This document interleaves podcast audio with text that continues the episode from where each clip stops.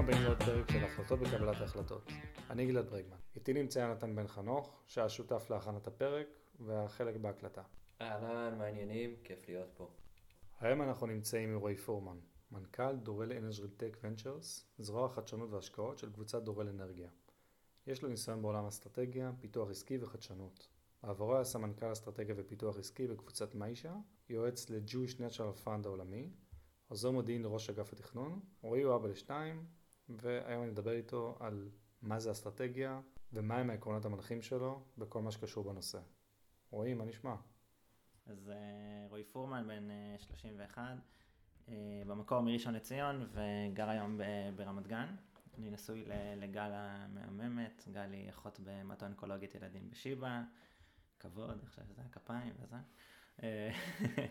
ואבא למאיה בת שלוש וחצי ולירי בת חצי שנה אתמול, שמהממות לא פחות.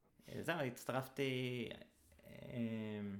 האמת היא נתת בפתיחה קצת את הרקע האינפורמטיבי, אז אני אלך ישר למה שקורה היום, אז הצטרפתי ממש לפני כמה חודשים לקבוצת דורל אנרגיה, על מנת להקים את, זרוע החדשנות וההשקעות של הקבוצה, אז, אז הקמתי בעצם את Doral Energy-Tech Ventures, שזה... סוג של קורפורט uh, פאנד uh, כזה, uh, על מנת לקדם השקעות סינרגטיות לפעילות של, של הקבוצה. הקבוצה מאוד מאוד מגוונת בעולם האנרגיה המתחדשת, יש לה, קודם כל היא מהוותיקות בתחום והיא ללא ספק מהמובילות בישראל בתחום הזה. פעילות רחבת היקף בכל עולמות האנרגיה המתחדשת, מאנרגיה סולארית, אנרגיית רוח, אנרגיה משלבת, משולבת הגירה. מתקנים של ביוגז, שזה בעצם אה, אה, הפקת אנרגיה מצואה, אה, ומתקנים של waste to energy, בעצם הפקת חשמל מפסולת, פרויקטים בקנה מידה של מגה, מגה פרויקטים באירופה, בפולין, באיטליה וגם בארצות הברית, כמו גם בברזיל. דרך השקעות בחברות טכנולוגיה שהשקענו בהן. אה, מה שמאוד מאוד מאפיין את החברה ואת הקבוצה בכלל זה, ה, זה הרוח היזמית שלה וה-DNA היזמי, אה, שבא לידי ביטוי גם ביכולת קבלת החלטות מאוד מאוד מהירה, נדבר על זה אני מניח בהמשך. וגם... בדיוק, לשם כך התכנסנו. אה, אבל זה משהו שמאוד מאוד מיוחד כאן, אה, היכולת לסגור מעגל מהר, היכולת לנתח מהר אה, ולקבל החלטה מושכלת ונבונה אל מול זאת אומרת, השתנות השוק וקצב השתנות מאוד מאוד גבוה של העולם באופן כללי. אז רועי, בוא תספר איך נראה day in the life שלך. אתה מתחיל את הבוקר ומה קורה בו. אה, אני אגיד איך נראה היום שלי, אני מניח שאם תשאל פה אנשים אחרים, כל אחד היום שלו נראה קצת אחרת, היום שלי נראה, אה, מתחיל מאוד מאוד מוקדם בבוקר, אה, שאני, שאני משתדל לקרוא ולהשאיר את עצמי בעולם התוכן שבו אנחנו פועלים, כמו גם בעולמות שמשיקים כדי להרחיב את, את היריעה ואת רוחב ההסתכלות. אז, אז קריאה ככה על, על מה שקורה וכל מיני סקירות שתמיד שקשה להגיע אליהם בתוך כדי העבודה, ודווקא השעות האלה של הבוקר, או אפילו הלפנות בוקר הם הגולדן אאוורס של אה, להעמיק ידע. ואז זה מתחיל אה, מפיצ'ים של חברות ופגישות עם סטארט-אפים ועם שותפים פוטנציאליים ועם האקדמיה אה, ועד למשאים ומתנים עם חברות על, על מתווה השקעה ושיתופי פעולה. קצת, קצת הרבה, קצת יותר מדי גם עורכי דין ברקע. כן, יש... אה, שמעתי לאחרונה על עורכי דין שאחד מהכינויים שלהם זה business אה, prevention. אה, אבל אני דווקא שמח להגיד שאנחנו משתפים פעולה עם אחלה צוותים משפטיים. וזה קשה, כי צחקת עכשיו על business prevention, אבל בעצם נגעת בנקודה חשובה, אני חושב. איך מגשרים על פער מול אנשי מקצוע שחיים עולם אחר לגמרי ממך ועוסקים בדברים שונים לגמרי ממך? תראה, אני חושב שקודם כל, כאילו, כשאתה בונה לך צוות, אז מאוד חשוב לס... ל... להרכיב סביבך את האנשים שאתה... אה, שאתה יודע שקודם כל הם יותר חכמים ממך ויותר טובים ממך בעולם התוכן שלהם, אני חושב שזה מאוד מאוד חשוב. אה, זה מבוסס הרבה על, על אמון ו, ונאמנות וגם על יכולת הבנה לצלול רגע לפרטים כשצריך, לדעת להגיד שאתה לא מבין אם מסבירים לך משהו. אני חושב שזה מאוד חשוב. ובסוף זה לא rocket science, זאת אומרת, אני היום מתעסק ב, לפעמים בנבחי האלקטרוכימיה, עולמות שהם לגמרי לא קשורים לרקע האקדמי שלי, אבל אתה לומד לפתח את המומחיות תוכן וידע אד הוק, אתה אף פעם לא תהיה המומחה בתחום הזה, וזה בסדר, אתה לא צריך גם להיות, אבל אתה יודע להיעזר במי שכן. ואני חושב שבאופן כללי, בסוגי תפקידים מסוג כזה אתה צריך להיות מאוד מאוד אה, ורסטילי ו, אה, וצנוע, אה, לדעת מאיפה לרכוש את הידע, וגם לדעת להגיד ש... ולדעת להיעזר בידע מבחוץ. לפני כן התעסקתי הרבה בעולמות הבריאות, אז, אז קראתי הרבה ספרים על, על על בריאות ועל הוויה של רופאים ואחיות וצוותים רפואיים ופארה-רפואיים. זה לא אומר שאני מבין משהו בבדיקות דם או לפענח בדיקות דם, זה לא העולם תוכן שלי בכלל, אבל לדעת להיות אה, אה, שווה בין שווים, כשאני נכנס לחדר עם רופא ולדבר רגע על, על איך נראה בית חולים, איך, נראה, איך נראית התנהלות, אז שם זה ללא ספק, אה, אז זה, זה למשל כן ידעתי לייצר, אז למשל יש, כך מעולם הרפואה יש את הספר זה הולך לכאוב, שמדבר על ההוואי הזה של רופא מתמחה. לאורך ה... וזה ספר מאוד, מאוד, מאוד ציני, זה אה, אה, רופא גניקולוג אה, שבסוף החליט להחליף את הקריירה שלו על להיות סטנדאפיסט, כי זה פשוט היה too much. אז יש שם המון המון הוויה, הוואי ובדיחות על, על מה זה להיות רופא בבית חולים בסביבה מאוד מאוד לחוצה. אז, אני, אז קראתי את, זה, את הספרים האלה תוך כדי בטיסות, ואז כשאתה מגיע ונפגש עם רופא, אז אתה יודע, אתה יודע להיכנס טיפה יותר להוואי שלו, כמו למשל ספרים מקצועיים אחרים בתחום הזה. אמ, אז ממש אין שום קצה של התיימרות אה, לחשב כרופא, אבל למשל אם הייתי, אה, התעסקנו הרבה באופטימיזציה ובחיזוי של אה, patient flow, של, מסע, של מסעות מטופלים בבתי חולים. כמה מטופלים הולכים להגיע, איזה מטופל הולך להיות מאושפז, מתי, לאיזו מחלקה וכולי. ואז לפתח את הידע על איך, מה עובר על מטופל שנכנס לחדר המיון, ואיך הוא מגיע, ו, וקבלת החלטות על האשפוז שלו, כן או לא, לאיזו מחלקה, איך נראית הפנימיות, מה משפיע על שחרורים. זה מסוג הדברים שידעתי מאוד אה, לדקלם ולפתח את הידע הזה, ואחר כך כשאני נפגש עם ראש מחלקת אה, פנימית, או עם מנהל בית חולים, אז אני אה, ידעתי לדבר, לדבר איתו באותה שפה. אז אני חושב שגם כאן, זאת אומרת, אנחנו מתעסקים בהרבה מאוד עולמות תוכן. אה, וצריך כל פעם להוציא את עצמך מחדש סביב אותו עולם תוכן, ולדעת להיעזר מידע מבחוץ. כשעשינו את ההכנה לרעיון, אז כל פעם שאמרתי את המילה אסטרטגיה, אמרת שהיא מילה נורא מכובסת, אז בואו קצת ננסה להסביר למה, ובואו נדבר גם על תכנון, מה העקרונות המנחים. כן, אז אז אסטרטגיה זה כזה משהו שכולם אוהבים להשתמש בו, שאני בניתי אסטרטגיה, או אני אסטרטג, אני יודע לחשוב אסטרטגית, אני יודע לתכנן אסטרטגיה, וכל ארגון נוטה אה, להשתמש במילה הזאתי, והרבה פעמים מה שעומד מאחוריה זה בעצם או איזושהי תגובה אד הוק לאירוע שקרה, או איזושהי פעולה מאוד טקטית שהוא, שהוא נוקט בה, אה, הוא או היא. אה, אז אני חושב שאפשר להסתכל על המטען התיאורטי, האקדמי, על הגדרות, מהי אסטרטגיה, וגם שם תראו שיש הרבה מאוד חוסר בהירות בין אסטרטגיה ביטחונית לבין אסטרטגיה שיווקית, לבין אסטרטגיית מכירות או אסטרטגיית מוצר למשל. אמ, אז, אז אני חושב שבשיחה הזו אני, אני אתן את, ה, את השתי סנט שלי, לפחות על, ה, על העולם הזה, ויש פה מיקס כזה בין כל מיני אה, דיסציפלינות וממה שאני קצת למדתי במעלה הדרך. אמ, במקור אפשר להסתכל על זה, ממקור המילה, אה, זה מהמילה היוונית אה, סרטגוס, שזה בעצם גנרל או אדם שמוליך את הצבא. עכשיו, אוקיי, אם זה ה-state of mind של מה זה אסטרטגיה, אז אנחנו צריכים להסתכל על בכובע כזה, שאנחנו בונים אסטרטגיה. אני עכשיו מוביל את מה שאני עושה, או אני מנהל את מה שאני עושה. עכשיו לפעמים יש פה קאץ', כי כשאתה יועץ או שאתה מתכנן אסטרטגי או שאתה נמצא במקום מסוים בארגון, אתה לא בהכרח מוביל את הארגון. עכשיו אתה צריך להוביל את, את אותו גנרל, את התהליך שאתה צריך, ש, שהוא צריך לעבור, או שאתה רוצה שהוא יעבור, כדי שהוא יקבל את ההחלטה או את האסטרטגיה שאתה רוצה שהוא יקבל. ואז פה הוא נכנס לעולם שלם שהוא בכלל לא קשור לתכנון אסטרטגי וחשיבה אסטרטגית, הוא נכנס בכלל לאיך אתה מעביר מסר בארגון, איך אתה...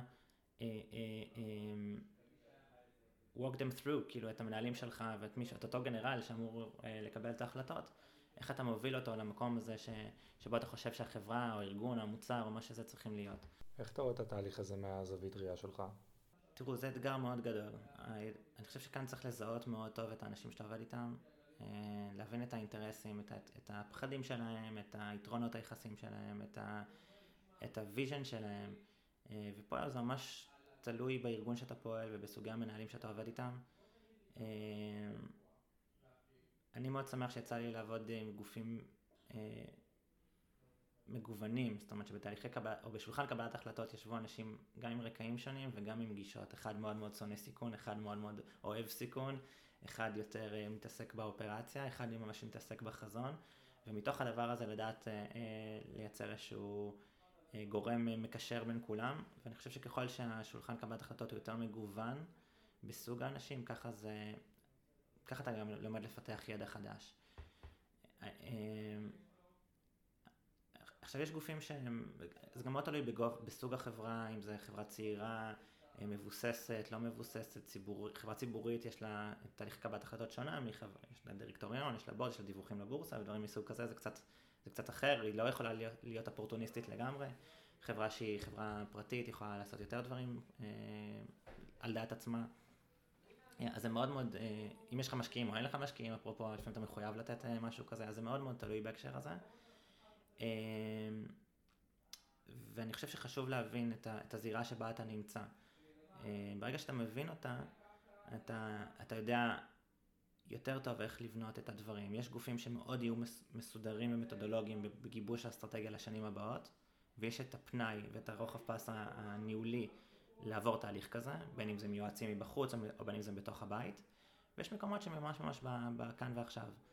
וכאן אה, הרבה פעמים כשאתה מסתכל על זה בתור כובע של אה, אה, תכנון אסטרטגי או חשיבה אסטרטגית, אתה, אתה לפעמים נתקל במצב שבו הארגון, אה, אתה לפעמים מפתח תסכול מסוים, איך זה הגיוני שלא עושים את כל התהליך המסודר הזה, איך הגיוני שלא עושים את כל המתוד, התהליך המתודולוגי. ופה אני חושב שלפחות מה שאני למדתי עד עכשיו זה שלפעמים האסטרטגיה יכולה להיקבע על ידי סוג של רפרנסים קונקרטיים. לצורך העניין, האם חברה מתעסקת בתחום מסוים, כן או לא, האם היא רוצה להיכנס לסקטור פעילות חדש. אז, אז לדוגמה בפעילות שלי כאן, אני יכול להביא רעיון להשקעה בתחום מסוים באיזושהי חברה מסוימת, שהיא לא בליבת הפעילות שלנו, היא כן יכולה להיות סינרגטית, אבל היא כן יכולה לפתוח למשל שוק או תעשייה חדשה, או קהל לקוחות חדש, או אפילו מודלים עסקיים חדשים. ואני חושב שעצם הרפרנס, או עצם הדיון סביב החברה, אני, האסטרטגיה שלי יכולה להיגזר. זאת אומרת, חלק גדול בשל, בשלב ההתחלתי זה שאתה לא נכנס לארגון חדש, זה גם ללמוד את המערכת, ללמוד את גבולות הגזרה שלו, ללמוד את ה... במה יש יותר תיאבון לאנשים להתעסק, במה יש פחות תיאבון לאנשים להתעסק.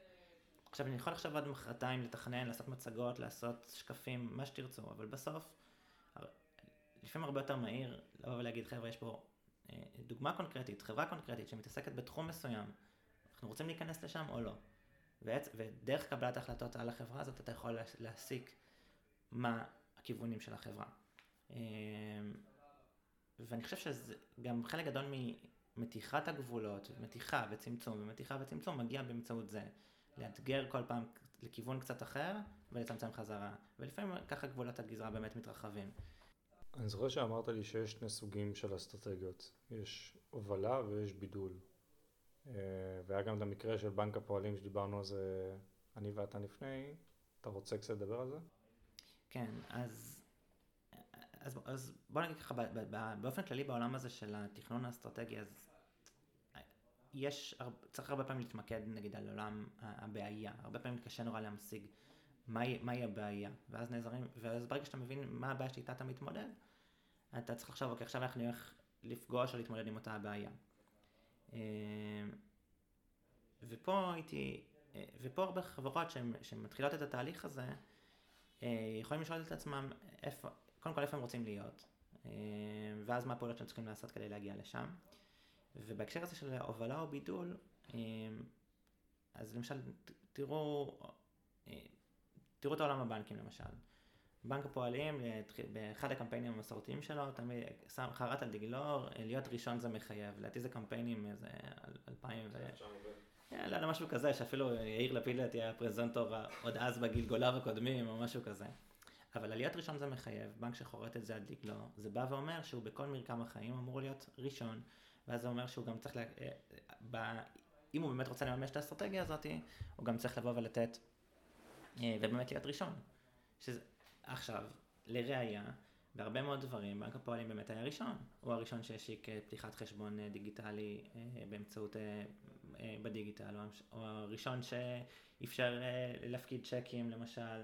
דרך הטלפון ולא במעטפות האלה של, של פעם שצריך בחיש בנק או לא זוכר איך זה נקרא. אה, אז למשל כאן יש ממש אה, אה, אסטרטגיה או בוא נגיד החלטה שאנחנו הולכים להיות ראשונים ולא רק זה, להיות ראשון זה מחייב, זאת אומרת אני גם זה מחייב אותי לעשות סט פעולות שאני אהיה ראשון בשרשרת הערך של, ה, של הבנק. statement בסוף של החברה, זה משהו שבא מהמנכ"ל ויורד בסוף עד אחרון העובדים, לא? אז זהו, אז השאיפה היא שה statement באמת יחלחל לארגון ו... והארגון באמת יממש את ה statement וזה לא יהיה רק כאילו איזשהו פן שיווקי כזה. אה, שם תמיד קשה אגב, כי אסטרטגיות אפשר להגדיר עד מחרתיים ובסוף אם זה לא מחלחל לארגון ואם אתה לא walk, walk the talk, מקצה משאבים לזה וכולי. אני אתן לכם דוגמה. דורל, באתר האינטרנט של הקבוצה, תראו אנרגיה של חדשנות, זה כאילו הסלוגן שנבחר. אני לא יודע, לא, לא הייתי כאן כשהוא נבחר, אבל אבל לדוגמה, כשדורל מקימה גוף, אה, כמו הגוף שאותו אני מנהלת, את, את, את זרוע של חדשנות שמתעסקת בעולם הזה וגם מקצה כסף ייעודי כל שנה להתס... אה, לייצר את ההשקעות האלה ולקדם חדשנות, אז יש פה אה, אה, הלימה בעצם, לבוא ולהגיד, אנחנו לא מצהירים על עצמנו שאנחנו גוף חדשני ואנרגיה של חדשנות, אלא אנחנו we walk the talk, אנחנו מקצים כסף, מביאים בן אדם, בונים צוות, אה, ומקימים ישות שתעשה את הדבר הזה, שתעבוד בזה, תהיה באופן פרואקטיבי, תייצר, תייצר את המציאות הזו. מן הצד השני למשל, יש ארגונים שבוחרים להיות, אה, לבדל את עצמם, אה, מה שנקרא יותר דיפרנציאשן. קחו למשל, אם נחזור לעולם הבנקים, את, את מזרחי טפחות. בזמן שבו כל הבנקים עוברים לדיגיטל, סוגרים סניפים, מה שנקרא גם עולמות הטלרלס, שאפשר לעשות את הכל אונליין, מזרחי טפחות באים ואומרים, לא, אצלנו הגורם האנושי, אנחנו מבליטים מאוד את המימד האנושי, אנחנו מבדלים את עצמנו, שאצלנו זה לא יהיה הכל דיגיטל, אלא השילוב הזה בין דיגיטל לבין גורם אנושי בקצה, שיודע לפגוש אותך בסניף, שיודע לענות לך לטלפון, שיודע לקרוא לך בשם שלך, שאתה יודע לקרוא לבנקאי בשם שלו. ופה מזרחי טפחות לקחה כיוון שהוא לכאורה נגד הזרם, בעוד שכולם עוברים לדיגיטל, אז הם אומרים, אנחנו ניתן לכם דיגיטל, אבל אנחנו לגמרי לא מוותרים על הגורם האנושי. ואנשים יבואו אליי בגלל שאני נותן את הגורם האנושי, בגלל שאולי אני פותח עוד סניפים, ולא סוגר סניפים. אגב, הרבה פעמים זה גם יכול להיות אה, מעין יכולת אה, היברידית כזאת. אני אתן לכם דוגמה, עבדתי עם, עם רשת בריאות אה, אה, די מובילה בקנדה, אז הם אמרו את הדבר הבא, אנחנו רוצים בכל מה שקשור למתן הבריאות, הרפואה הכללית, נהיה כמו כולם. אין לנו מה להוביל שם או לעשות דברים אחרת. אבל בתחום האונקולוגיה למשל, או בתחום של אה, ניתוחים אה, מדויקים, מבוססי רובוטיקה או מערכות AR כאלה, אה, Augmented Reality מורכבות ובפרוצדורות יותר מורכבות, שם אנחנו לגמרי רוצים לעשות את הדברים אחרת. שם אנחנו רוצים להיות הרבה יותר טכנולוגיים, הרבה יותר אוטונומיים, ושם אנחנו רוצים לקבל את ההובלה. אנחנו, אנחנו, אנחנו נתנהג שם אחרת. ולמה לעשות את ההפרדה ולהגיד זה מה שאנחנו הולכים להתמקד בו לדעתך? כי אני חושב, קודם כל יש מגבלות אובייקטיביות של אנשים ושל משאבים. לא תמיד אתה יכול להיות מוביל בכל תחום, ולא תמיד אתה גם רוצה להוביל בכל תחום. יש מקומות אה, שבהם אתה לגמרי תעדיף לעשות את הדברים אחרת. עכשיו, המבנה הארגוני שיתמוך את ההחלטות שלך, אה, הוא צריך להיות כזה שידע לתמוך ולממש את אותה אסטרטגיה שאתה רוצה לעשות. אה, ובסוף אתה גם חי בעולם שהוא מאוד מאוד מוגבל ברמת המשאבים. אה, בכל, זה, זה, תמיד, אה, זה תמיד נכון, לכל, לדעתי לכל ארגון. ו, ואז יש בסוף את, ה, את החיים עצמם, כמו למשל, למשל אנחנו היום מתעסקים בכל העולמות של טיפול במים ושפכים. אז קחו למשל טכנולוגיות להתפלת מים. הרבה מאוד פעמים, בישראל למשל, התחום הזה כבר די פתור. הטכנולוגיות בהתפלת מים די מוכחות, יודעות בגדול, יודעים לעשות את העבודה. אז עכשיו השאלה, מה יש לי לחדש נגיד בעולמות האלה? אז אולי אני אסתכל על מקומות שבהם אני יכול לחדש יותר. אז למשל אם אני אגש לפרויקט התפלת מים, מאוד יכול להיות שאני אתבסס על טכנולוגיה קיימת שכבר מוכחת, כי אין לי פה מה לבדל את עצמי. אבל באזורים אחרים אולי אני יכול לעשות את זה, כן. יצא לדבר לפני כמה פרקים עם אה, רועי מלצר, שהשיח האם נכון להמציא את הגלגל מחדש, או באמת להמציא איזה פיצ'ר על מוצר קיים. אה, ועולה השאלה גם האם נכון לחברות או לסטארט-אפים חדשים ללכת בשיטה של בלו אה, אושן בעצם. טוב, זה, זה כבר, זה באמת עולם ומלואו. קודם כל בבלו אושן תמיד יש את ה... תמיד יש את האיום שאתה, שאתה שוחה לבד. אה, שאתה שוחה גם אה, בלי לקוחות. כי אתה בבלו אושן, אתה, אתה, אין לך מסביבך כרישים, אין לך, אתה ממש בעולם, אה, זה הסיכון לפעמים בהחלטות כאלו. תראה, הטריגר נגיד היה הפטנטים, אז בוא נתחיל מזה שלפעמים אין שום משמעות להגנת על פטנט אם אתה עשית את זה מאוחר מדי. ולפעמים עצם היותך ראשון בשוק, זה, היתרון שתייצר. אה, ניתן דוגמה מכאן, השקנו לאחרונה את תחום האגרו-וולטאי, זאת אומרת, בשימוש, אה, זה בעצם ניצול של אותו תא שטח גם לצרכים חקלאיים וגם, זאת אומרת, ליהנות מאור השמש גם להפקת חשמל ואנרגיה סולארית, וגם להשתמש, באותו תא שטח ליהנות מאור השמש גם לגידולים חקלאיים. אז פה למשל, לראשוניות היה ערך מאוד מאוד גדול. להיות ראשונים שעושים את זה. עכשיו לפעמים אם נגיד תלך למקומות של אה, פטנט והגנה על קניין רוחני וכולי, זה יכול לקחת הרבה מאוד זמן. ולפעמים דווקא עצם זה שאתה ראשון, זה הרבה יותר חזק וחשוב, מסחרית, עסקית, אגב אפילו אסטרטגית אפשר להגיד, מאשר אה, אה, ללכת על כל אה, אה, שלב הגנת הפטנט, הקניין הרוחני וכולי. אה, לגבי הוספת פיצ'ר אל מול אה, בנייה מחדש, אז אני מאוד מאמין שה... שלפעמים החדשנות היא מאוד מאוד פשוטה. לא תמיד צריך להמציא את הגלגל. אה, הייתי אומר שזה מאוד אה, מאוד מאוד תלוי אה, בתחום, אני חושב שלפעמים, אגב, גם במשאבים שלך, אני חושב שאם אתה סטארט-אפ אז לפעמים לא, לא, להזיז את המחוג שלב אחד זה, זה good enough, אבל צריך לקחת בחשבון שיש הרבה סטארט-אפים שנבנים על איזשהו מגדל קלפים כזה. למשל על בסיס API או יכולת uh, דליית מידע מ, uh, מפייסבוק למשל, ואז אתה מאוד מאוד תלוי בשינויים של פייסבוק, כי זה משפיע לך על כל המודל העסקי שלך ועל כל הסטארט-אפ שלך למשל. אז הרבה פעמים אתה שם, אז הסטארט-אפים לפעמים בונים את עצמם על יכולות אחרות, הם עושים עוד איזשהו שלב אופטימיזציה כזה, או מודלים מסוימים, אבל, אבל לפעמים זה ממש איזשהו מגדל קלפים. אמ, אני, קשה לענות על זה straight forward, כי אני חושב שזה באמת תלוי אה, פר, אה, פר מקרה. לפעמים ה, החדשנות או ההמצאה היא, היא, מאוד מאוד מאוד פשוטה, ואני חושב ששם, גם שם באמת נמצאת, נמצאת הגאונות. אה, אבל אני לא חושב שיש היום מקום ל...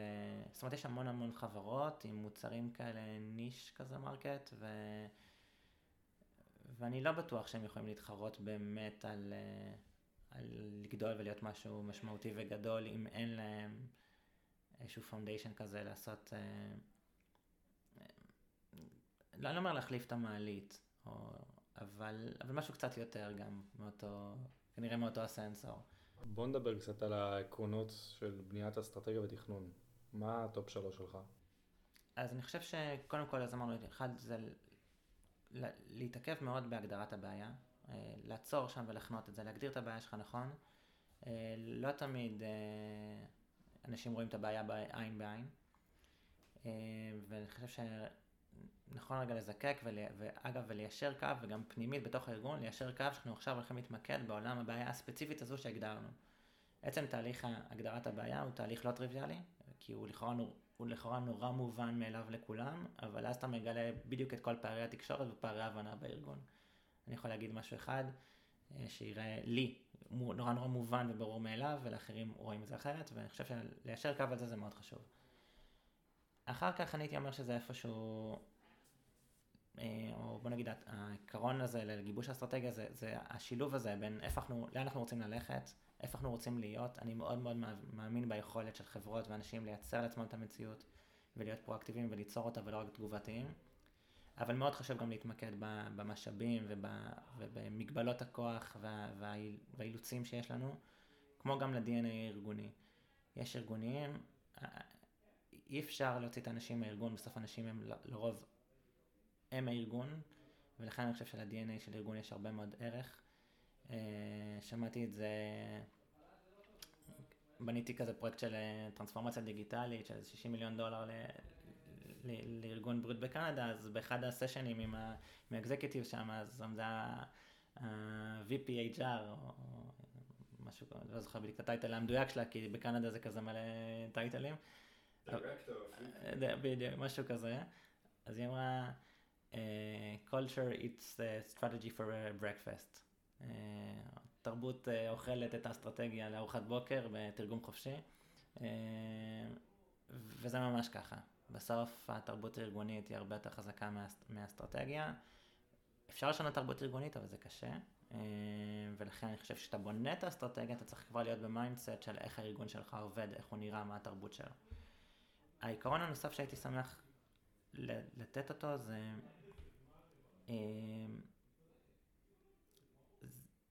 זה כן להתמקד גם רגע וכשאנחנו מציגים חלופות, הרי בסוף אנחנו מציגים כל מיני אפשרויות, מה אפשר לעשות וכולי, להתמקד רגע ב, ב, בסעיף ה-risk and mitigation. אמ, מה זה risk and mitigation? אמ, איום, סיכונים לצורך העניין, ואיך אנחנו, אה, מה המענה שאנחנו נותנים בעצם לאותם, מה המיטיגציה, המענה שאנחנו נותנים אה, לאותם הסיכונים. אז אני אתן לכם את הדוגמה הכי שטותית. אה, שטותית היא ברמת הביטחון הלאומי משמעותית, אבל לקחו לדוגמה את איום הטילים מרצועת עזה. אז כולנו נסכים שזה איום מאוד משמעותי, נכון? אבל כשאם אתה מייצר מיטיגציה שנקראת מערכת כיפת ברזל, אז אם האיום לפני כן היה נגיד 100% איום, או 95% איום, עכשיו יש לנו כיפת ברזל, אז לכמה האיום נגיד ירד? 5%. זהו, אז נגיד, אז יש איום מאוד מאוד גבוה, ויש לנו מיטיגציה מאוד טובה על האיום הזה, אז אנחנו יכולים להתמודד איתו לצורך העניין. אז משהו שלפעמים נראה כסיכון מאוד גדול, אם, אני עושה, אם יש לי פעול, הפעולות שאני נוקט יכולים לגשר לי בעצם על האיום הזה, אז יכול להיות שהוא לא כל כך נורא. עכשיו, כשאתה בונה חלופה אתה בונה אסטרטגיה ואתה אומר, יש סיכונים במה שאני הולך לעשות, אבל גם אני, יש לי כיוונים איך אני הולך לפתור אותם, אז גם להנהלות שאתם מציגים את זה, זה כבר נראה הרבה יותר, ניהול הסיכון משתנה. ויש מקומות שאם אין לנו מיטיגציה לאיום הזה, לא יודעים לפתח, לפתור את המענה, לא יודעים איך לתת לזה מענה, אז יכול להיות ששווה לא ללכת על זה. פה כבר נכנס ה-DNA, הרפתקן, ארגון אוהב סיכון, שונא סיכון, הרפתקן יותר, הרפתקן פחות. אני חושב שבגיבוש של האסטרטגיה זה מאוד חשוב, כי עצם המיטיגציה זה כבר מוביל, שם אותך במצב של זה סוג של אסטרטגיה בואכה תוכנית עבודה, אני אוהב לקרוא לזה. שזה כאילו, זה לא כזה נשאר במצגות האלה של, אני יודע, 60 שקופיות, ומי נשאר ער ומי מבין, וזה תמיד גרפים, ו... אלא פרקטית, זה, זה חוזר למה אנחנו צריכים לעשות מחר בבוקר, עם מה אנחנו הולכים, מול מה אנחנו הולכים להתמודד ואיך ניתן לזה מענה. אז זה ברמת התכנון. אני חושב שברמת היישום... איך באמת מיישמים את זה כחלק מהתהליך? אז זהו, אז זה באמת שאלת השאלות. אז, אה, הייתי אומר שאסטרטגיות לא שוות כלום, או את הנייר שהן כתובות אפילו, או את העיצובים הגרפיים שעיצבו אותם, אם אין יכולת execution ויישום. אה, ופה זה שאלת השאלות. אה, אם האסטרטגיה היא לא יישומית לצורך העניין, או מנהל לא יכול לקחת אותה ולהוציא אותה לפועל, זה די, היא די לא שווה כלום. איפה אתה רואה שיש הרבה ארגונים שנכשלים בחלק הזה? אז למשל, מקרה קלאסי זה הפער הזה של, יש הרבה גם, הרבה פעמים השינוי הוא נגיד, נקרא לזה תחת טרנספורמציה, טרנספורמציה דיגיטלית, איך ארגון הופך להיות אה, משתנה לצורך העניין. אז אני חושב שאחד מהדברים המשמעותיים הוא נושא ניהול השינוי בארגון, ופה הרבה ארגונים נכשלים. הרבה ארגונים ומנהלים לא לוקחים בחשבון אגב, זה גם מאוד תלוי בגודל של הארגון, חשוב להגיד את זה גם כן, ארגונים קטנים קצת יותר קל להם, ארגונים גדולים עם עשרת אלפים עובדים קצת יותר קשה להם, אבל צריך לקחת בחשבון שהרבה פעמים גיבוש האסטרטגיה זה תהליך שנעשה ברובד הנהלה. והעובד בשטח, בקצה, לא חווה את התהליך הזה. עכשיו בוא ניקח נגיד תרחיש שבו הנהלה מסוימת לקחה את BCG או מקינזי, או לא משנה, לעשות איזשהו תהליך ייעוץ עבורה, או שהחליטה לעשות את זה בתוך הבית, אה, באופן עצמאי, לרוב זה יהיה שכבת כזה VPs או Executives כזה ש, שיהיו בדיונים ויעשו את המצגות, ואולי יהיו להם כל מיני קבוצות עבודה קטנות, אבל, אבל לרוב זה לא ישוקף. זה לא ישוקף ליתר הארגון, מכל מיני סיבות, בין אם זה סיבות שזה רוצים לשמור על הסוד המסחרי שלנו ולא לשקף רגע לאן אנחנו הולכים עד שזה לא מתפרסם ויוצא החוצה. אז צריך לזכור שבסוף העובד הקצה שהולך לפגוש את האסטרטגיה הזאת מחר בבוקר, או את השינוי הזה, את הטרנספורמציה, את המערכת החדשה, את ה... את ה... אה, לא יודע, הכניסנו CRM, בסדר? כולה הכנסנו CRM, מה, מה זה כולה CRM, זה שטויות, כן? אבל בפועל יש עובד, עכשיו צריך לבוא ולהזין את המידע ולהתחיל לעבוד עם זה. או פתאום ארגון הופך למדוד, להיות כזה data driven בצורה כזו או אחרת, ופתאום מתחילים למדוד אותך על דברים, וזה שינוי, ופתאום אה, אה, עולם המדידה לא היה אה, לפני כן בארגון. אז התהליך הזה שהנהלה עוברת, אנחנו, והפער הזה בין התהליך שהנהלה עוברת למול התהליך שהעובדים בארגון לא עברו, זה... עבדתי עם יועצת ארגונית נהדרת, שהיא קראה לזה mind the gap. צריך לקחת בחשבון שיש פער אדיר בין התהליך שאתה עברת, שעות הדיונים שאתה חווית, ההבנות שלך על העולם לבין מה שעובד בקצה רואה. אמ, והרבה פעמים זה, זה האסטרטגיה נכשלת כש, כשיש התנגדות. יש התנגדות של העובדים, יש פושבק, יש, אה, אה, יש חוסר הגדרה למשל, כבר בשלב תכנון אסטרטגיה, גיב... בוא נגיד, לא מגדירים בגיבוש עצמו איך נדע אה, מה יהיה... גם לראות את העובדים, אבל איך נדע להגדיר מטרות, ואיך נדע יותר מזה, איך נדע להגיד תוך כדי הטמעה שאנחנו עובדים במטרות שהגדרנו. זאת אומרת, אם בשלב התכנון אתה כבר לא יודע להגיד מה המטרות שלך, ואתה לא תדע להגיד איך אתה הולך למדוד אותן, ואיך תדע להגיד שהצלחת, אז משהו שם מתפספס בדרך. בוא נאמר ככה, מתי תדע לזהות שהאסטרטגיה שלך נכשלת? אם תדע לזהות את זה בזמן, או באותה נשימה, איך תדע להגיד שהיא הצליחה, לפי מה? אם אתה חברה ציבורית לפי התנהגות המניה שלך, לפי כמות חוזים ועסקאות, לפי, לפי מה תדע להגדיר את זה בכלל. עכשיו, אני חושב שאם זה לא משוקע, אם אתה לא יודע להגיד איך תדע להגיד, איך תדע להגיד הצלחה של האסטרטגיה, אז אתה גם לא תדע לדל, לדלבר לאנשים שלך, או כאילו, לתקשר לאנשים שלך את לאן, שאתה, לאן אתה רוצה שהארגון ילך. עכשיו אם לך זה לא ברור, אז למה שלהם זה יהיה ברור. אז, אז זה בעיניי מאוד מאוד חשוב הנושא הזה של להתמקד באנשים וכמה שיותר לערב אותם, אפילו לשלוח להם, אני מאוד אוהב לעשות forward כזה לסקירות שאני קורא, גם אם אף אחד לא יקרא אותם, ואני מניח שאף אחד כנראה לא קורא אותם, אבל אמ, אבל לפחות להכניס אותם רגע ל, ל, לעולם התוכן שאותו אני קורא ואותו אני מתעניין ולאן אני חושב שהעולם נוסע ולהתחיל לקשר לאט לאט על הפערים. אפשר לעשות כנס ייעודי על זה ולספר לכל העובדים, אפשר לערב עובדים בתהליך, אפשר לערב לקוחות בתהליך אגב. בנושא הזה גם של לתקשר לעובדים, uh, what's in it for me, מאוד מאוד חשוב, וגם יותר מזה, למה אנחנו עושים מה שאנחנו עושים וגם מה יהיה בסוף, לשם מה אנחנו צועדים. וברגע שאתה מייצר בהירות לאנשים שלך, אני חושב ש... אה, אגב, גם כמו, כמו גם ללקוחות שלך, אני חושב שאתה בכיוון הנכון. בואו נדבר קצת על אה, חברות גדולות, איך הן בונות אסטרטגיה, איך זה נראה מהזווית שלהן. אה, אז קודם כל, אני חושב ששווה להבחין בין בניית האסטרטגיה בחברות לבין קבלת החלטות, לא תמיד זה אותו דבר. רועי, לדעתי בואו נתמקד בקבלת החלטות כרגע. אז תראו, אז אני, יש אלפי תיאוריות אקדמיות אה, על, אה, על סוגי קבלת החלטות והטיות בקבלת החלטות.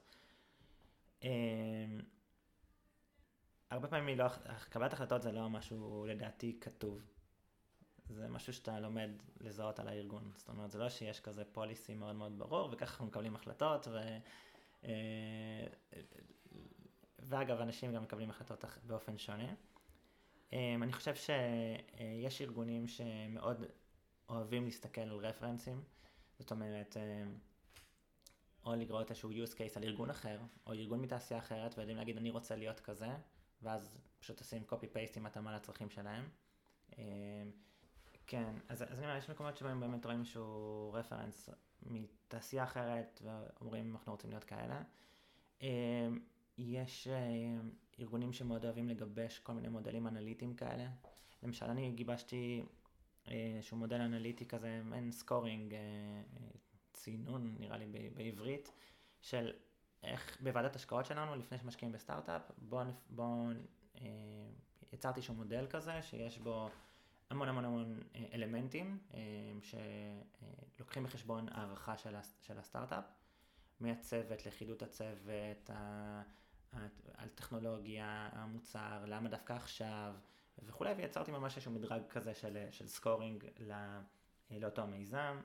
יש שם משהו כמו איזה 50 פרמטרים שונים על, על המודל הזה, ובסוף יש ציון. הציון הזה אמור לעבור איזשהו threshold מסוים, ו, ובוועדת השקעה אני אוהב להציג את זה ו, ולהגיד, אוקיי, תראו, במודל שבנינו, באותו מודל scoring הזה שבנינו להערכת אה, סטארט-אפ או להערכת כדאיות אה, להשקיע בסטארט-אפ כן או לא, אגב, לא רק כדאיות כלכלית, ותכף אני אדבר על זה, יש בסוף ציון קצה, האם זה עובר threshold כן או לא ובכמה. עכשיו, חשוב רגע לשים פה גם כוכבית אדירה, כי עצם מי שמזין את המודל הוא בעצמו מוטה. אה, זאת אומרת... קיים איזשהו bias. מלכתחילה, כן, כי הרי אני יכול להסתכל על, על צוות ועל חברה באופן אחד, ואחר יכול להסתכל באופן אחר. אה, אבל, אה, אבל אני חושב שעצם היכולת להפוך משהו כזה שהוא מאוד איכותני למשהו שהוא יותר אנליטי, שיש בסוף איזשהו מספר בקצה, ובמיוחד אם אני מצליח להוביל את הצוות שלי שעוד אנשים יעשו את זה ולעשות אחר כך איזשהו ממוצע, אז כנראה כל אחד עם ההטיית שלו ובסוף אתה מגיע. עכשיו, אל תתבלבלו, אף מנהל, אף מקבל החלטות לא יישב מול אקסל או איזה תוכנה שלא תעשה, ועכשיו יזין מה הוא חושב על אותו הזה, זה לא יקרה. אתה צריך למסגר את הדיון הזה עבורו, אתה צריך לבוא ולהראות, אוקיי, נעשה, בוא נעשה אפילו סנסיטיביטי צ'ק כזה, נווסת את הרגישות נגיד לצורך העניין על, ה, על, ה, על, על אותו מיזם, ובוא נציג שתי סנאריונים, אחד כזה, אחד כזה. האם אם המודל שלנו מחזיק מים בשניהם, אז כנראה אנחנו, ב, אז כנראה אנחנו, אנחנו בסדר. אז אני מאוד אוהב לפעמים להיעזר בכלי אנליטי, בעיקר כדי להפיג חששות. Okay. אוקיי. אה, אני חושב שמומחים זה מאוד חשוב גם כן, אה, להיעזר במומחים, במומחי תוכן אה, מהתעשייה או מהתעשיות הרלוונטיות, ואני חושב שאם אנחנו בתהליך קבלת החלטות חוזרים למצפן הראשון שלנו שהוא החזון, הוא, הוא ה, נקרא לזה אסטרטגיה, אנחנו רוצים ללכת ואז כשאתה בא ואומר אוקיי, אני רוצה לבדל את עצמי ב-X או אני רוצה להיות מוביל ב-Y או חשוב לי ללכת לטריטוריות כאלה או יש לי איזשהו יעד עסקי מאוד משמעותי כשאתה עושה זום אאוט רגע לדברים ואז הוא מציג אוקיי, יש פה מיזם מסוים או יש פה איזושהי החלטה מסוימת אבל בוא נסתכל עליה ובוא רגע נזכיר לעצמנו את הקונטקסט שלו אנחנו פועלים מה המצפן הארגוני שלנו, עכשיו בוא נדבר, האם זה מתכתב עם זה או לא מתכתב עם זה. ואני חושב שככה אה, אפשר לשפר את, אה, את תהליך קבלת ההחלטות. דיברת מקודם על תזמון ועל למה דווקא עכשיו. האם להשקיע בסטארט-אפ עכשיו או לא? אתה יכול טיפה להרחיב? כן, אה, אז למשל בעולם של סטארט-אפים, אז יש שאלה שקרנות לפעמים אוהבות לשאול, למה דווקא עכשיו, נגיד ב-2021, זה הזמן שבו המיזם הספציפי הזה אה, יכול לפרוץ ולהצליח. אה, לשאלת הטיימינג יש חשיבות, גם טיימינג מן הסתם יציאה לשוק, אבל ניקח אנרגיה סולארית למשל, היא די, קיב, היא די מקבלת את הבכורה בשנים האחרונות, וגם אה, ביידן שנבחר לנשיא ארצות הברית בכלל דוחף את התעשייה הזאת עוד יותר קדימה. אז נגיד שיסתכלו על משק האנרגיה, אז יציעו המון המון המון טכנולוגיות, בסוף יסתכל... מתמקדים על זה שה-PV הפוטו-וולטאי הוא גם זול, הוא גם אמין והוא כנראה מנצח ברמ, ברמת משק האנרגיה, האנרגיה, אז האנרגיה הסולארית. אז יש סטארט-אפים שאתה פוגש אותם שהם כבר הוקמו איפשהו אי שם בשלהי 2011 אבל הם struggling, כאילו, כי השוק עוד לא היה שם. אז האם דווקא, עכשיו באותה נשימה, האם דווקא עכשיו זה הזמן אחרי שכבר העולם כבר קצת נוסע. אז, אז, אז גם כאן זה מאוד תלוי איפה אתה בשרשרת, אם אתה ממש hardware, אה, אה, פיתוח מערכת, משהו פיזי זה, או אם אתה תוכנה שם בעולמות האלה, אה, זה גם, זה גם תלוי. אה, אבל זו שאלה שהיא מאוד אה, בסוף אינטואיטיבית כזאת, היא מאוד בעיני המתבונן הייתי אומר. קשה לתת לה ממש מודל סופר אנליטי, זה גם מאוד מתכנס גם לשלב החברה. שלבים, סטארט-אפים שלבים מוקדמים זה הרבה יותר הצוות, זה הרבה יותר החלום, ההבטחה, עם הדיפ טכנולוגי לצורך העניין, אבל אם זה שלב, חברות בשלבים יותר מוקדמים, אז אתה תצפה כבר לראות דברים אחרים. השיקולים הפיננסיים כבר יכולים להיות אולי עוד יותר משמעותיים, ולא רק החוזק או החוסן של הצוות.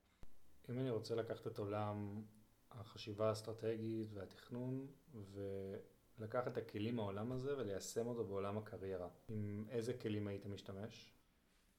אמ, טוב, עולם הקריירה זה, והפיתוח האישי הוא עולם, הוא עולם מהמם והוא, ואני חושב שככל שה... ג'נריישן Z, Y וכולי, זה רק הולך ונהיה יותר מורכב ו... ו... ומבולבל. אבל אני מתחיל בשאלות, קודם כל לנסות ולשרטט ממש לעצמך, איזה תפקיד היית רוצה לעשות. זה יכול להיות טייטל ספציפי שחשוב לך להיות פה, וזה גם יכול להיות אה, אופי של תפקיד. למשל, אני אמרתי לעצמי, אני רוצה משהו שיהיה בו אה, ארגון, להיות בחברה שהיא מוכרת, שהיא גדולה, ש... שהיא כזה ברנד בפני עצמה, אבל מאוד מאוד חשוב לי לעבוד עם סטארט-אפים, אני רוצה את הממשק הזה סטארט-אפים וטכנולוגיה, היה לי איזשהו שרטוט כללי כזה בראש. מה בדיוק, באיזה זה בדיוק, אני לא יודע, אבל, אני, אבל כשיש לי את המשהו הזה בראש, אני גם יודע, שוב, לייצר, להיות פרואקטיבי, או, או, או לייצר לעצמי את המציאות הזו, ואני מאוד מאוד מאמין גם בעולם ה... כזה, בקיול התת מודע הזה שמפגיש אותך עם מציאות מסוימת. אז למשל שאלות כמו למשל, אה, האם אתה רוצה להיות שכיר, או שאתה רוצה להיות עצמאי.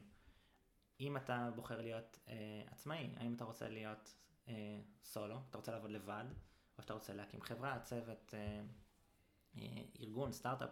אני חושב שהשאלות האלה מאוד מאוד חשובות, כי הם יעצבו את הפעולות שאתה תעשה. אה, הדבר הנוסף זה, אה, מה, מה הסיפור שאתה רוצה לספר על עצמך, או בוא נגיד, איזה סיפור אתה רוצה שיספרו עליך. אה, ואז תבוא ותגיד, אוקיי, עשיתי את שלי. אה, עכשיו לפעמים זה קצת, נוס... קצת עולם שהוא tricky כי יש פער די גדול בין מה שאנשים מציגים את עצמם ברשתות לבין מה שבפועל. אה, כן, גם בישראל זה קורה, יש, אני מאוד בן אדם של מהות ותוכן ודי פחות טוב בכל הרשתות וכאלה, אבל אה, גם שם צריך להיזהר, אבל, אבל בכל מקרה, אגב, זה חלק מהמשחק שצריך לשחק, כאילו אין, אין, אין, אין ספק, בסוף אין מה לעשות. אני חושב שהנושא הזה של קריירה, משפחה והבלנס הוא מאוד חשוב כבר בשלבים מוקדמים. אני אתן לכם דוגמה מאשתי. אשתי עם אה, אה, פסיכומטרי 740, יכולה להתקבל רפואה, ואז אה, כשהתחלנו לצאת, אז אני באתי בתור קרצייה כזה, ואני אומר לה, והיא מאוד רוצה להיות רופאה, ואני אומר לה, בואי קחי את זה שנייה שני צעדים קדימה, מה, מה המשמעות של להיות רופאה? אה, ואני כאילו, מה אני, ומה אני חופר לה? רק התחלנו לצאת רגע על משפחה ועל חיים וילדים, ואיך החיים שלך ייראו וזה, כאילו, מה אתה נופל עליי? אמ, ו... אבל, ואז אתה צולל, אוקיי, מה המשמעות של להיות רופא? ואיזה מחירים יש בלהיות רופא?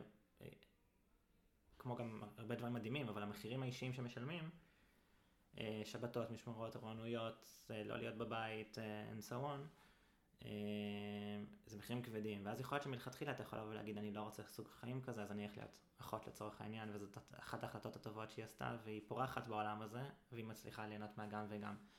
אה, אז על פניו הסקסי היוקרתי זה להיות רופאה, אבל כשאתה נכנס פנימה, ולהיכנס פנימה זה שאלה, זה תמיד הכי קשה. רוב האנשים שהם בעולם הקריירה שלהם, תמיד הם יקבלו איזושהי הצעה. קיבלתי הצעה מחברה, נכון? קיבלתי הצעה, או איזה מישהו הציע לי ש... ואז אתה תמיד בוחן מה אתה רוצה לעשות למול אותה הצעה. אתה אף פעם לא נכנס פנימה ואומר, אוקיי, מה אני רוצה לעשות, ועכשיו בוא נייצר לעצמי את ההצעה.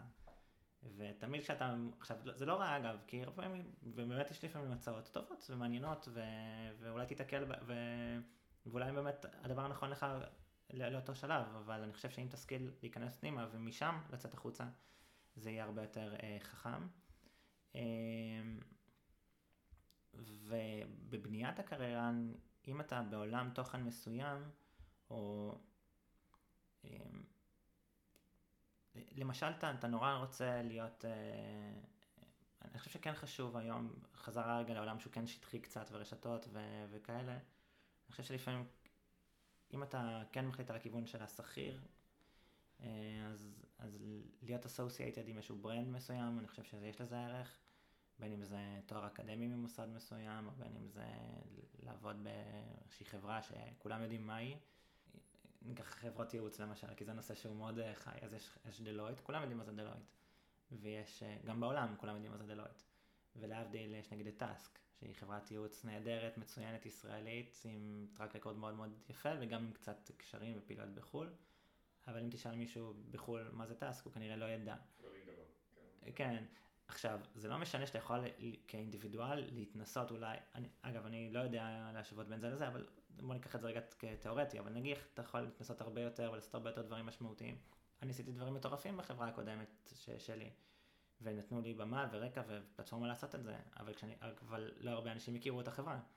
אה, ו- וזה תמיד, אה, ואז זה trade-off כזה, כי לפעמים אתה, יש פער מאוד גדול נגיד בתחום הקריירה בין ה-job description לבין, כאילו המענה ל-job description לבין מה שבפועל עשית ולבין מה שהתפקיד בפועל אומר. עכשיו, אתה יכול להגיד, אוקיי, הייתה לי שיחה מעניינת עם אחד מהשותפים בדלויט על זה, על שוק העבודה ולאן הוא הולך. אז, אז אמרתי לו ש... אז הם מנתחים הרבה, אחת לכמה זמן את שוק העבודה ומדברים על זה שצריך שיהיה ג'נר... יש אותה מומחי תוכן, אה, אנשים שהם אקספרט לצורך העניין, או ג'נרליסט, אנשים שהם ג'נרליסטים, יש להם הרבה ידע הרבה, או יש להם קצת ידע על הרבה מאוד תחומים והם כזה ורסטיליים. אז הוא אמר, כן, אני חושב שזה צריך להיות ג'נרליסטים uh, uh, with capables, כאילו, ג'נרליסטים עם יכולות, מגוונים כאלה וסקילס.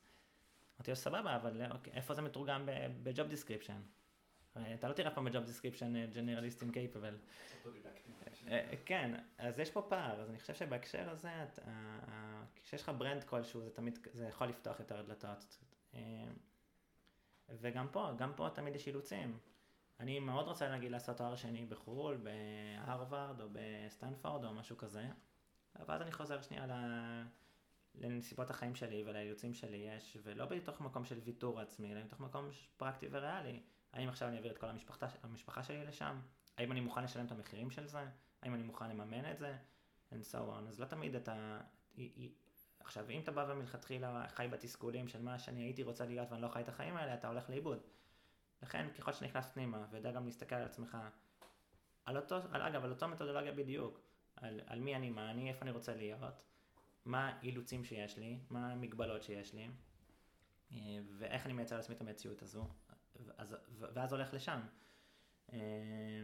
אה, אני, ואני מקווה שהיום גם שוק העבודה מתעצב באופן שבו אנשים הרבה יותר מסתכלים על המהות של מה אנשים עשו ומי הם, ופחות גם על הברנדים, אבל הברנדים זה תמיד, זה תמיד עוזר. אה, אז אה, זה קצת, יצא לי, מישהו שעבד בגוגל, גם אם הוא יהיה בתפקיד הכי ראשוני וזוטר לצורך העניין בארגון, הוא תמיד יהיה אקס גוגל. וגם כשיבוא אחר כך לגייס כסף עם משקיעים, הוא תמיד אקס גוגל. אני, אבל אני נותן, אני נותן הרבה יותר קרדיט היום, גם לחברות, גם למראיינים, גם. שכבר יודעים להסתכל הרבה יותר על הבן אדם, על, ה, על האישיות, על, ה, על, ה, על, ה, על המהות שלו. ואני חושב שכאן מאוד חשוב גם כן, ברגע שזיקקת את זה לעצמך, מאוד חשוב לדעת, לתקשר את זה החוצה. למה הכוונה? כשאני הסתכלתי על עצמי, אז אמרתי, אוקיי, מה, במה, אני, במה אני טוב, מה אני, מה אני מה אני יכול לספר על עצמי, או בוא נגיד, איך הייתי רוצה שהמראיין יצא בסוף השיחה? אז אמרתי, אוקיי, אני יודע לחשוב אסטרטגית, סבבה, אני יודע לתכנן, אה, אבל אני גם מאוד מאוד יודע להוציא לפועל, והרבה פעמים יש לאנשים רק או את זה או את זה, אז בוא נגיד, נגיד אני מעיד על עצמי שאני יכול לעשות את זה גם וגם, אה, וגם יש לי איזושהי יכולת אה, אישיותית כזאת, גם לסחוף אנשים כדי לממש את הזה. אז אני רוצה שהבן אדם שיצא מהרעיון, יהיה לו מעין תמונה של משולש כזאת, כזה, של זה בן אדם שיש לו יכולת תכנון, יש לו יכולת ביצוע, ויש לו גם יכולת הנעת אנשים או אה, לסחוף את האנשים. ואז כל דוגמה שנתתי ברעיון, נגעה בדיוק בזה. זאת אומרת, כל הדוגמאות שסיפרתי על עצמי, ואיך שהצגתי את עצמי, ומה שעשיתי, נסוב סביב הדבר הזה. כי זה מה שרציתי שלאנשים יהיו בראש שיצא. אם, גם אם לא יזכרו כלום. אני רוצה שיצאו ברעיון, יגידו בואנה זה, הוא מגניב אותנו כי יש לו יכולת אה, תכנון טובה, יש לו יכולת ביצוע טובה, והראיתי גם איך עשיתי את זה במהלך הקריירה והחיים שלי. אה, לכל אחד כזה יש לו את הדבר הזה שלו, אבל ברגע שתדע להסביר את זה לעצמך מהו, יהיה לך הרבה יותר קל להסביר את זה לאחרים ותוכל גם לייצר לעצמך את נתיב הקריירה שאתה רוצה להימצא בו. משהו שהייתי רוצה לשאול אותך ולשמוע ממך, זה איך אתה רואה בעיה. זאת אומרת, אתה נתקל בבעיה, מה השלבים שאתה עושה כדי להבין את הבעיה, ואחרי זה גם לפתור אותה.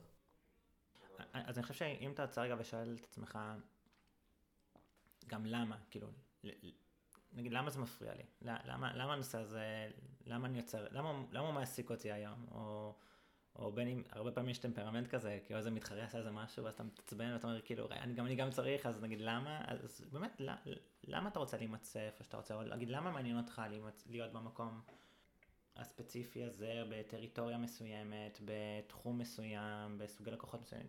ברגע שאתה מתחיל לשאול רגע את השאלות האלה, עכשיו לא בקטע כזה מעצבן של הילד של כללית, אה, למה, למה, למה, לא כזה, אלא רגע, באמת, באמת, תנסה רגע להיכנס למובן העמוק של זה. או נגיד, דיברנו על קריירה, על קריירה והתפתחות. הרי יש אנשים שמאוד חשוב להם הפרסום, אז נגיד, למה חשוב לך הפרסום? באמת למה? כאילו, האם, אני אתן לך דוגמה, האם אני מוגדר כ, אה, כמנכ"ל של חברה ככה וככה, או משהו כזה, זה ה-achievement? זה הטייטל? או שלהיות אבא, ואבא מעורב, אפרופו, זה טייטל לא פחות חשוב. מישהו שמנתח שנייה את העולם שעשית בו, יכול להסתכל עליך ויכול להגיד בואנה, זה תותח זה הגיע להיות ככה וככה. אה, ויכול לראות בן אדם אחר ויגיד בואנה, הוא כולה מה, הוא...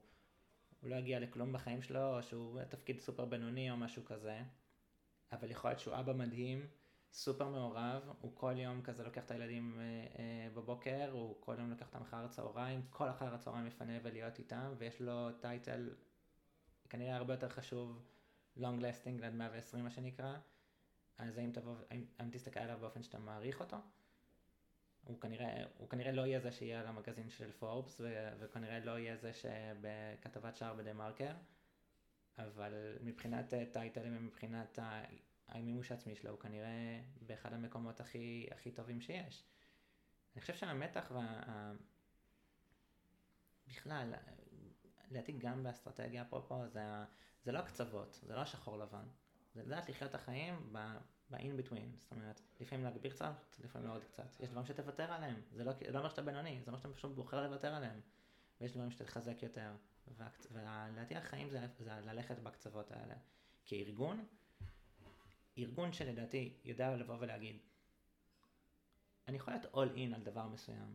אגב, סטארט-אפים בשלבים גדולים צריכים להיות all in בדבר מסוים, צריכים להיות בעסקים בין השיניים על דבר מסוים, לא לראות אף אחד ממטר, ובזה הם צודקים.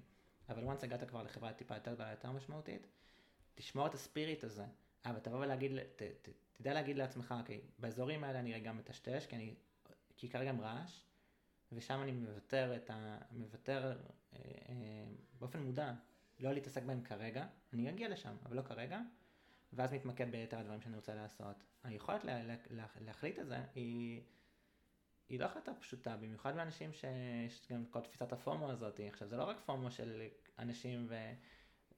בחיים שלהם, זה גם פומו של ארגונים באקוסיסטם שבו הם פועלים ובתחרות שבה הם פועלים. אני פשוט מרג... אני מרגיש שאתה חוויתי את זה כשאני התחלתי את התפקיד אצל ראש אגף התכנון, אז, אה, אז אני הגעתי מעולם המודיעין, והגיעה איזו ידיעה מטורפת כזאת, אה, שנכנס אליו לחדר, תשמע, אתה חייב זה, על איזשהו אמל"ח מסוג מסוים, לא משנה, אה, אמצעי לחימה מסוג מסוים ש... שיגיע לאויבים שלנו וכאלה. ואני אומר לו, נכנס אליו לחדר, ואני אומר לו, כאילו, תקשיב, אתה חייב זה. והוא יושב בשיא הנונשלנט, אלוף בצבא, אה, איש חיל אוויר ותיק ומוערך, והוא שואל אותי, ו... ולמה זה מטריד אותך? ואני כזה, מה זאת אומרת? עכשיו, באמ"ן חונכנו שזה הדבר, בין הדברים המשמעותיים שיש. ואז הוא אמר לי, רגע, ושאלת את עצמך פעם, מה לא נעשה? או איזה יכולות לנו יש? עכשיו, דיברנו על זה ב risk and mitigation קצת, כן? אבל הרבה פעמים שאתה את החיבור הזה בין ה... בעולמות הביטחוניים, כל זה צד אדם צד כחול, כן, אבל גם פה, גם בחיים, כשאתה עושה את החיבור בין הדברים האלה, אתה מקבל הרבה פעמים פרופורציות, וזה עושה לך איזושהי שלוות נפש ומיקוד חזרה לאן שאתה רוצה ללכת. זה, זה חוזר, זאת אומרת, הגדרת הבעיה ודעת עצמך. כאילו, יש פה בעיה, אבל רגע, אני צריך גם לדעת מי אני, מה אני. אתה מדבר פה גם הרבה על כנות, תהיה כנה עם עצמך. כן, כי תראה, אני לא חושב שארגון יכול להפוך אתה יודע, זה כמו, אתה לא יכול להיות משהו שאתה, שאתה לא. אני חושב שאתה יכול להיות מצוין במה שאתה כן. עכשיו, אם אתה רוצה לפתח דברים שאתה לא כרגע, אפשר לעשות את זה. אגב, ארגון שרוצה להכניס חדשנות ומחליט לעשות את הדבר הזה, הוא בא ואומר, אני רוצה לפתח לי עוד תחום מסוים. אבל אם זה יהיה... אבל אם המבנה הארגוני לא יתעצב לשם, בוא נגיד, בעולם החדשנות זה קלאסי, זה יש מונח שנקרא תיאטרון החדשנות. ארגונים אומרים אנחנו חדשניים, ובפועל עושים רק או-הא של חדשנות, אבל בפועל לא, לא, לא באמת מטמיעים אותה בארגון. אה, זה ממש מונח כזה. אה, אני חושב שאם לך חשוב בקריירה שלך לצורך העניין להתעסק במקומות שהם פרקטיים, כן תראה את ההשפעה שלך וכן תראה גם את היכולת ל... אה, שדברים קורים, אז נגיד, לי היה מאוד חשוב לפני שהתחלתי לעבוד פה, לקבל את ה-buy-in ואת ה-commitment של ההנהלה, שהם הם לא הצהרתיים שהם רוצים לעשות את זה, אלא הם באמת מוכנים לעשות את זה ורוצים, מוכנים להשקיע בזה, ויש לי קרקע לעבוד ולהצליח. וזה מבחינתי היה השיקול המכריע לגמרי. אגב, הרבה חבר'ה אחרים מקבלים כל מיני תפקידי מנהלי חדשנות פה, מנהלי חדשנות שם, אבל uh, הם לא עובדים עם ארגון שנותן להם את הכלים, או בכלל נכון לקדם את מה שהם, בשביל לשמוע הם באו. Uh, אז אני חושב שה... ההתבוננות פנימה היא, היא מגיעה ממקום של חוזקה, כי היא מאפשרת לך להסתכל קדימה ולהת... ו... ו... ושוב, אתה רואה את השוק, אתה מנתח את השוק, אתה מנתח את ההשתנות, אתה מנתח את העולם, אבל אם אתה יודע להיכנס פנימה, מתוך ההתבוננות פנימה, אני חושב שאתה תבוא לעולם הזה הרבה יותר חד חזק ותחרותי. ושם תצליח הרבה יותר מאחרים. כי אם רק תרדוף מה אחרים עושים, יש אנשים שזה כל האסטרטגיה שלהם אגב. הם אומרים, אני לא יודע לעשות את זה. הדבר היחיד, כל האסטרטגיה שלי זה להסתכל מה המתחרה עושה ולעשות כמוהו. יש אנשים כאלה. אגב, זה חברות שהן יכולות ממש להצליח ולהיות ממש סבבה. אבל זה מתוך התבוננות פנימה, שיודע להגיד, אני לא, אני לא, אני לא יודע להיות חדשני, אני לא יודע להיות יצירתי, אני, אני, אני יודע לנהל חברה, אני יודע להיות סבבה, אני יודע, ואני יודע להגיד על עצמי במספיק ענווה שהם עושים את זה יותר טוב ממני, ואני פשוט אעשה מה שהם עושים. בואו נחזור רגע לתקשורת. מה, מה זה תקשורת ישירה, או בעצם, מה זה תיאום ציפיות? אני חושב שתיאום ציפיות פשוט מונע תסכולים. אגב, תיאום ציפיות בכל שלב בחיים, בזוגיות, בעבודה, בכל דבר כזה. עכשיו, לא תמיד הארגון ידע להגיד מה הוא מצפה ממך, אוקיי? וגם לא תמיד אתה תדע להגיד מה אתה מצפה מהאנשים שלך. לפעמים זה מתעצב תוך כדי תנועה. אבל אם תחיה לדעתי בעולם שבו אני... כי בסוף צריך לרוץ קדימה. לפעמים זה כאילו, ההתעסקות היא אנדלסקית כזאת. עכשיו, זה מאוד תלוי בארגון ובאיזה סטטוס הוא נמצא. לפעמים יש את הפריבילגיה לעשות את זה, אבל, אבל במצ... בחיים עצמם, הרבה פעמים אין לך את הפריבילגיה לעשות את זה. הזכרת את ה gap בהתחלה, או את mind the gap. אני חושב שזה ממש חשוב. פער במידע בינך לבין הבכירים, או אתה כבכיר והשכירים, זה קריטי לעבודה יעילה ותקינה. לא, אני חושב שזה חלק מיותר פרגמטיות מסוימת שבאה ואומרת, כאילו יש אסכולה כזאת היא ממש של uh, my way or the way, אני רץ קדימה ואף אחד לא זה, אז אני, אני אתן את זה, את הדוגמה הפשוטה מ, מ, מסוגי מפקדים בצבא. יש מפקד שרץ ועושה ברור ואז מסתובב אחורה ורואה שהאנשים שלו לא איתו ויש לו בכלל מישהו אסמטי מאחורה שלא מצליח לסיים את זה. ויש את הסוג המפקדים שירוץ אחורה וידחוף את כולם קדימה איתו לאן שהם צריכים להגיע. אה, אז אני עם האנשים שמעדיף להגיע לקו הסיום עם, עם, עם הצוות ב, ב, בראש מורם ושמח ו... אבל, אבל, אבל הובלתי אותם לשם, אגב, והגענו לקו הסיום הזה, ואפילו עשינו את זה כנראה מצוין, אבל זה הגיע מתוך מקום שאני מבין את הכוח שאני, שאני בו פועל. גם על בסיס תיאום ציפיות. בוודאי. תראה, כשאתה רוצה לדרוש מאנשים דברים, אתה... קודם כל אתה חייב לדרוש מעצמך גם כן. ו... וככל שאתה יודע לייצר בהירות, ואת... ואת... אגב, גם את השקט הזה, עובדים הרבה פעמים צריכים שקט. שקט תעשייתי. יש כאלה שלא מסוגלים להכיל את כל הדברים שלך רצים בראש. אמ, אז זה ממש חשוב לזהות עם מי אתה עובד ו- ו- ו- ו- ומי הצוות שלו ומה החוזקות שלו ואיתו, ואותם להביא לקו, לקו סיום בצורה הכי טובה שיש, אבל, אבל זה מגיע רק ממודעות עם מי אתה, מי אתה עובד ולאן אתה רוצה ללכת, לדעתי לפחות. ומני רוצה טיפ לסיום למי שרוצה להיכנס לעולם האסטרטגיה. מה אתה ממליץ? אז אני חושב ש... קודם כל, גם תשאל את עצמך אם זה חברת ייעוץ למשל, או שזה נגיד אסטרטגיה נגיד בתוך ארגון, כי אמ, קודם כל לקרוא המון על עולם התוכן שמעניין אותך, וגם, אבל גם להסתכל, לפזול לצדדים, כי זה, כי זה מאוד יפה לקחת אה, אה, דוגמאות מעולמות אחרים וליישם אותם לעולם שלך, וזה גם מה שמבדל אותך לדעתי. אז, אז לקרוא ולהתעניין הרבה ולצרוך הרבה ידע. והדבר הנוסף, אנשים שהם מגדירים את עצמם או רוצים להגדיר את עצמם כאסטרטגיים, הרבה פעמים נורא מתודולוגיים, או נורא חשוב להם שיהיה את כל תהליך התכ... התכנון by the book והחשיבה האסטרטגית by the book וכאלה, ואז הם מגיעים לארגון שלא עובד ככה, או שמקבל החלטות uh, בלי כל התהליך הזה, ואז הם מתחילים לפתח הרבה מאוד תסכולים. אז פה אני אגיד שלא לפחד לחתוך דרך הדשא ולעשות קיצורי דרך קצת, גם אם לא עשינו את כל התהליך הזה. לפעמים החיים, או מהירות התגובה היא הרבה יותר חשובה מהאסטרטגיה בהקשר הזה. וכדי לא לפתח תסכולים, אני חושב שלדעת לקבל את זה, לדעת להביא את עצמך ל... או את הארגון, ל... להכי טוב שאתה יכול באותו רגע נתון, אבל, אבל גם לדעת לזרום עם זה. והרבה פעמים לאנשים שזה זה נורא נורא קשה, כי הם נורא מתוסכלים, שזה אמור לעבוד אחרת, ואיך לא עשינו ככה, ואנחנו אמורים להסתכל על כל החברות בעולם, ועל כל השוק, ועל כל מיני כאלה. אז אם אתה בחברת ייעוץ, סבבה. אבל אם אתה בגוף שהוא, אז תעשה את זה, כי זה העבודה שלך. אבל אם אתה בגופים כאלה שאתה צריך רגע לזרום ולרוץ מהר, אז לפעמים אתה צריך לזרום ולרוץ מהר, והגמישות המחשבתית שלך תהיה יותר חשובה, אה, לדעתי, אה, מה... אה, מהתסכול הזה על, על, כאילו, על זה שהתהליך לא בוצע כמו שהוא אמור היה להתבצע, או כמו שקראנו שהוא איפשהו התבצע. ואני אסיים לדעתי עם משפט שאותי מלווה לאורך החיים, אני קראתי אותו פעם, היה כזה לאמא שלי ספר, או שזה עדיין נראה לי פתגמים כאלה, ו... ואהבתי לעיין בו, אז יש משפט אחד שממש תפס אותי, ואני חושב שהוא מלווה אותי, מ... אני חושב מברכות שהייתי כותב אה, אה, בחטיבת תיכון ועד היום, אה, של ג'ורג' ברנרד שואו, שמדבר על זה שיש אנשים שיש רואים, שרואים דברים שמעולם לא היו ושואלים סליחה, אני צריך לעשות את זה חדש, כן? אה, אז, אז אבל אני אסיים באיזשהו משפט של, אה, שמלווה אותי ממש מ, מימי החטיבה, התיכון, שנתקלתי פה באיזשהו ספר ש, אה, של פתגמים כזה, בספרייה של ההורים, והוא באמת מלווה אותי בהרבה מאוד דברים שאני עושה, שהוא, של ג'ורג' ברנרד שואו, שהוא בעצם אומר, שיש דברים, שיש אנשים שרואים דברים כמו שהם ושואלים אה, מדוע, אה, ואני רואה דברים שמעולם לא היו ושואל אה, מדוע לא. וש...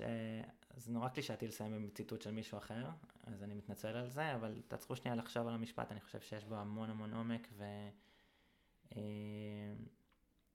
ולכאן נכנס גם אומץ. צריך, אני חושב שגם אומץ ואינטגריטי מקצועי, אני חושב שלקחת אה, ארגונים למקומות שהם לא היו בהם, זה לא פשוט, זה לא טריוויאלי, אבל אני חושב ששם נמצא הסוויט ספוט הזה של הערכה והוקרה ומשמעות וצמיחה, אה, גם אישית וגם מקצועית, וכמובן גם עסקית בסוף.